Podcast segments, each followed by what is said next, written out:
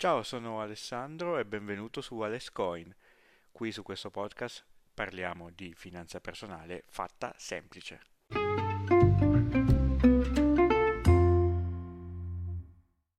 Se sei appassionato di finanza, se ti interessa ascoltare qualche podcast, video, leggere qualche articolo, ti sarà sicuramente capitato, ci scommetto, di sentire una semplice parola, il beta antica parola che porta con sé i fasti di una teoria eh, che ancora oggi sentiamo e che arriva a noi con qualche eh, più debole spiraglio, che è la Capital Asset Pricing Model ed è nata negli anni 90 in realtà, quindi non così antica,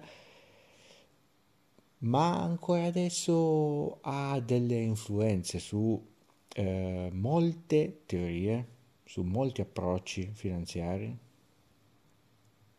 ed è un grande classico.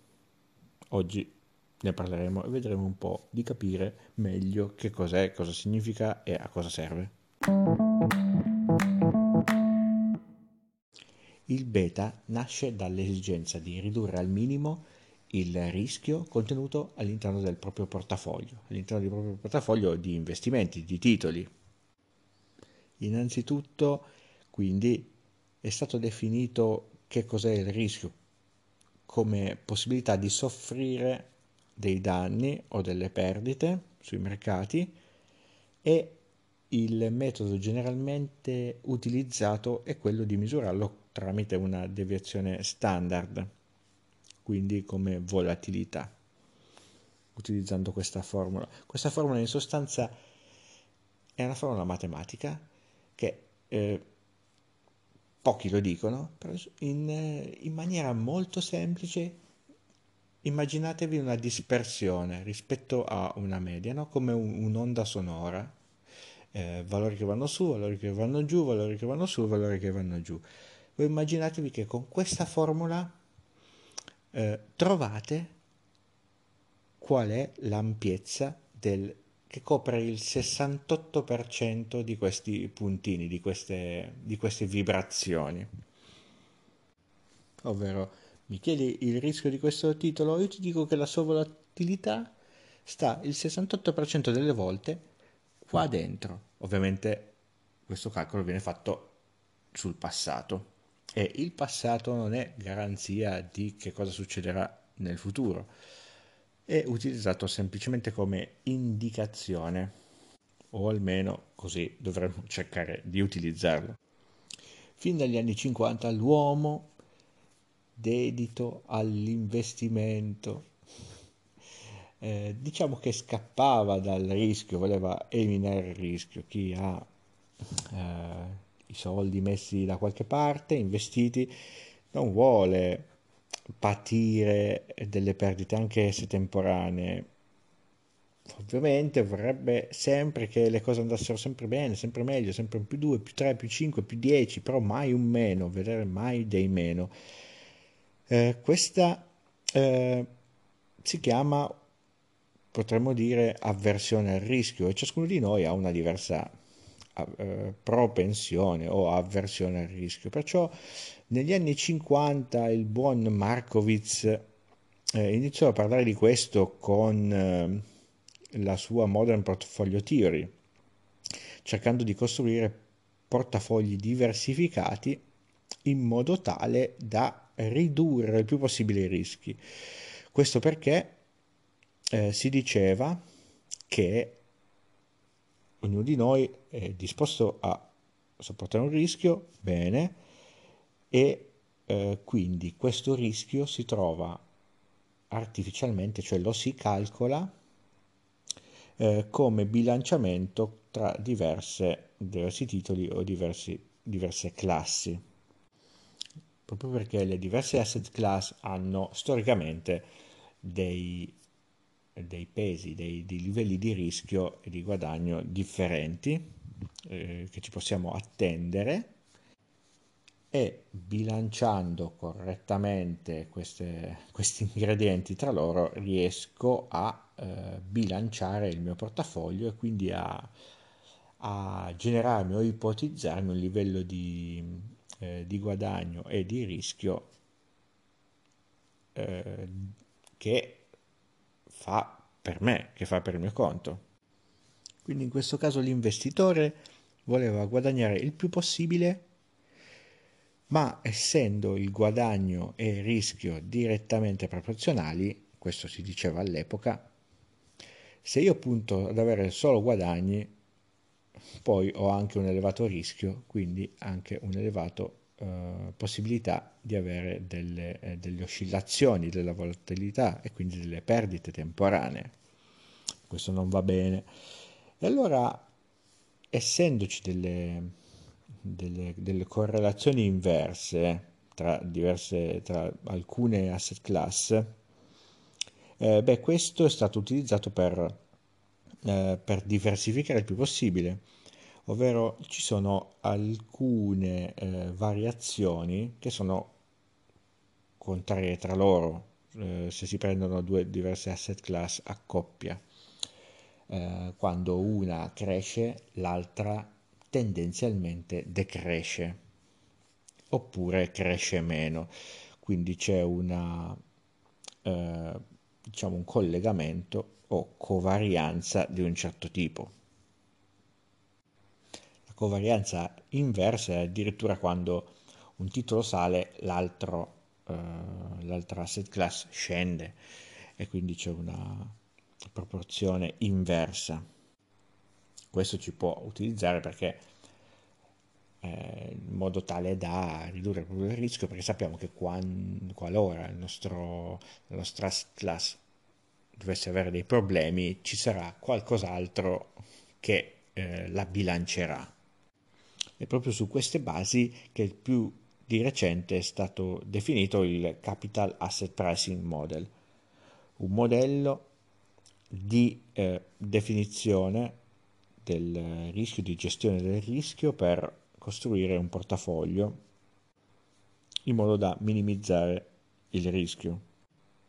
Qua la diciamo, teoria inizia ad affinarsi di più, quindi ehm, iniziamo ad andare più nello specifico rispetto a quello che abbiamo visto prima, proprio perché si dice che da alcuni studi si vede che il mercato ha un rischio sistematico, ovvero il mercato ha una variabilità, un rischio che è dovuto proprio ad operare sul mercato stesso, cioè è intrinseco all'investimento stesso e quindi non possiamo eh, abbattere, non possiamo non possiamo eliminare, quindi abbiamo un livello minimo di rischio che non riusciamo a togliere.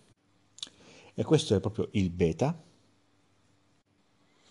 che è anche correlato ai rendimenti, così come si diceva prima, che il rischio è legato ai rendimenti, più rischio, più rendimenti, così si continua a dire con uno step in più, ovvero c'è un rischio di base sistematico che io non riesco a eliminare in alcun modo, neanche facendo una de- diversificazione nel mio portafoglio. In più esiste anche un rischio non sistematico che dipende dalla specifica collocazione economica dell'azienda, dove si trova, su che mercato opera, su che settore opera. E questo sì, invece posso ridurlo tramite la diversificazione. Il premio Nobel Sharpie ha anche inventato una formula per eh, poter eh, fare dei confronti tra eh, diverse asset class o diversi titoli, che è proprio l'indice che prende il suo nome, l'indice Sharpie, e misura il rendimento extra rispetto a un uh, risk free che può essere ad esempio un uh, bond governativo a lunga scadenza, 10 anni o più, diviso la sua standard deviation, ovvero il suo rischio. Il significato è il guadagno sul rischio, il rendimento sul rischio. Potremmo quindi chiamarlo un rendimento specifico tanto più che si tratta di un extra rendimento, ovvero un rendimento in più che posso ottenere da questo determinato titolo, da questa determinata asset class, in confronto a eh, un investimento molto molto tranquillo, cioè ovvero quanto guadagno io di più a mettere soldi qui su questa azienda, su questo settore rispetto alla condizione diciamo più calma, ovvero se io mettessi i miei soldi investiti sui eh, bond americani a 10 anni, che è vero che hanno un rendimento molto basso, ad oggi l'1,9, però è anche vero che hanno una volatilità molto molto bassa, incredibilmente bassa nel tempo. Da qui la finanza che conta ha iniziato a dirigersi verso sistemi sempre più sofisticati, complessi di gestione eh, del rischio, eh, gestione che ha preso il nome di eh, smart beta. Quando parliamo di queste teorie, considerate che non è che al 100% tutti gli operatori finanziari le utilizzano allo stesso modo in ugual misura. Diciamo che stiamo parlando della finanza mainstream, quindi quello che in generale viene seguito in determinati periodi. Bene, che cos'è questo smart beta, queste strategie smart beta?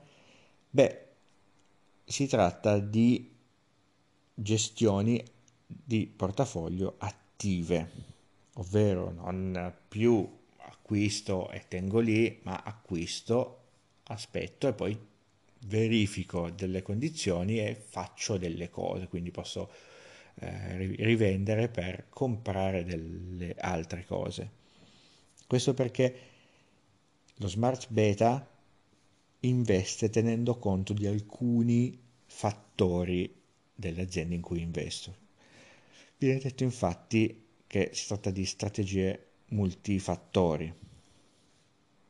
Viene fatto uno screening di alcuni, di alcuni valori di queste aziende e eh, vengono tenuti eh, d'occhio alcuni indicatori e si investe su determinate aziende che eh, diciamo raggiungono certi criteri. Tutto questo è stato reso eh, possibile eh, recentemente grazie all'altissima digitalizzazione. Diciamo che eh, ormai lo diamo per scontato, eh, è molto facile trovare per ciascuna azienda qualsiasi dato finanziario. Voi andate su Yahoo Finance, per esempio, che è un sito gratuito, cercate qualsiasi azienda, eh, trovate veramente tantissime informazioni per, eh, per le aziende quotate in borsa, trovate i dati storici, i rendimenti storici, dati sul dividendo, la capitalizzazione di mercato. Eh, e alcuni anche indici calcolati tipo il, il PI, quindi il prezzo sopra il prezzo su utili e così via. È molto facile accedere alle informazioni, abbiamo dati in tempo reale, abbiamo tantissimi dati. Ed è grazie a questo che si può sfruttare ehm, l'utilizzo dei, dei fattori per sempre lo scopo di guadagnare di più rischiando meno. Grazie a queste tecniche si dice che eh, si possa raggiungere dei eh, rendimenti superiori a quelli del mercato, quindi qui parliamo di alfa, cioè alfa è tutto quello che è guadagno in più rispetto al mercato. Quando si parla di mercato dovete tenere eh, presente che generalmente ci si riferisce al, allo Standard Poor's 500 SP 500, che è l'indice che traccia eh, le 500 aziende più alta capitalizzazione in eh, USA, come abbiamo già detto in passato, ma è utile ripetere perché è molto importante e perché viene utilizzato questo come globale? Beh, perché gran parte di queste aziende sono, uh, hanno bandiera USA, ma in realtà operano in tutto il mondo.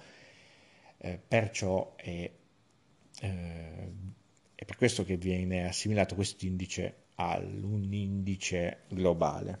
Facendo lo screening quindi delle aziende si riesce a uh, filtrare quali sono le aziende cosiddette value, quindi ad esempio quelle che hanno un basso eh, PI o che hanno i guadagni o i, i turnover più alti, che hanno dei, quindi dei multipli relativi al guadagno alti e quindi avere un vantaggio dell'effetto dell'aumento dei, dei, guadagni da una parte, no? perché sono aziende che stanno, che stanno, guadagnando, però hanno anche bassi indici eh, price on earnings, PE.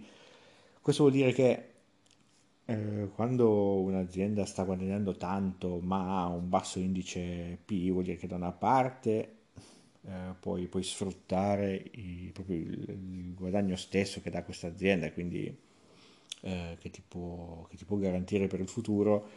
L'altra parte però molto probabilmente sfrutterai anche un... Cioè, avendo un basso PI vuol dire che è stata addocchiata poco dal mercato, è stata...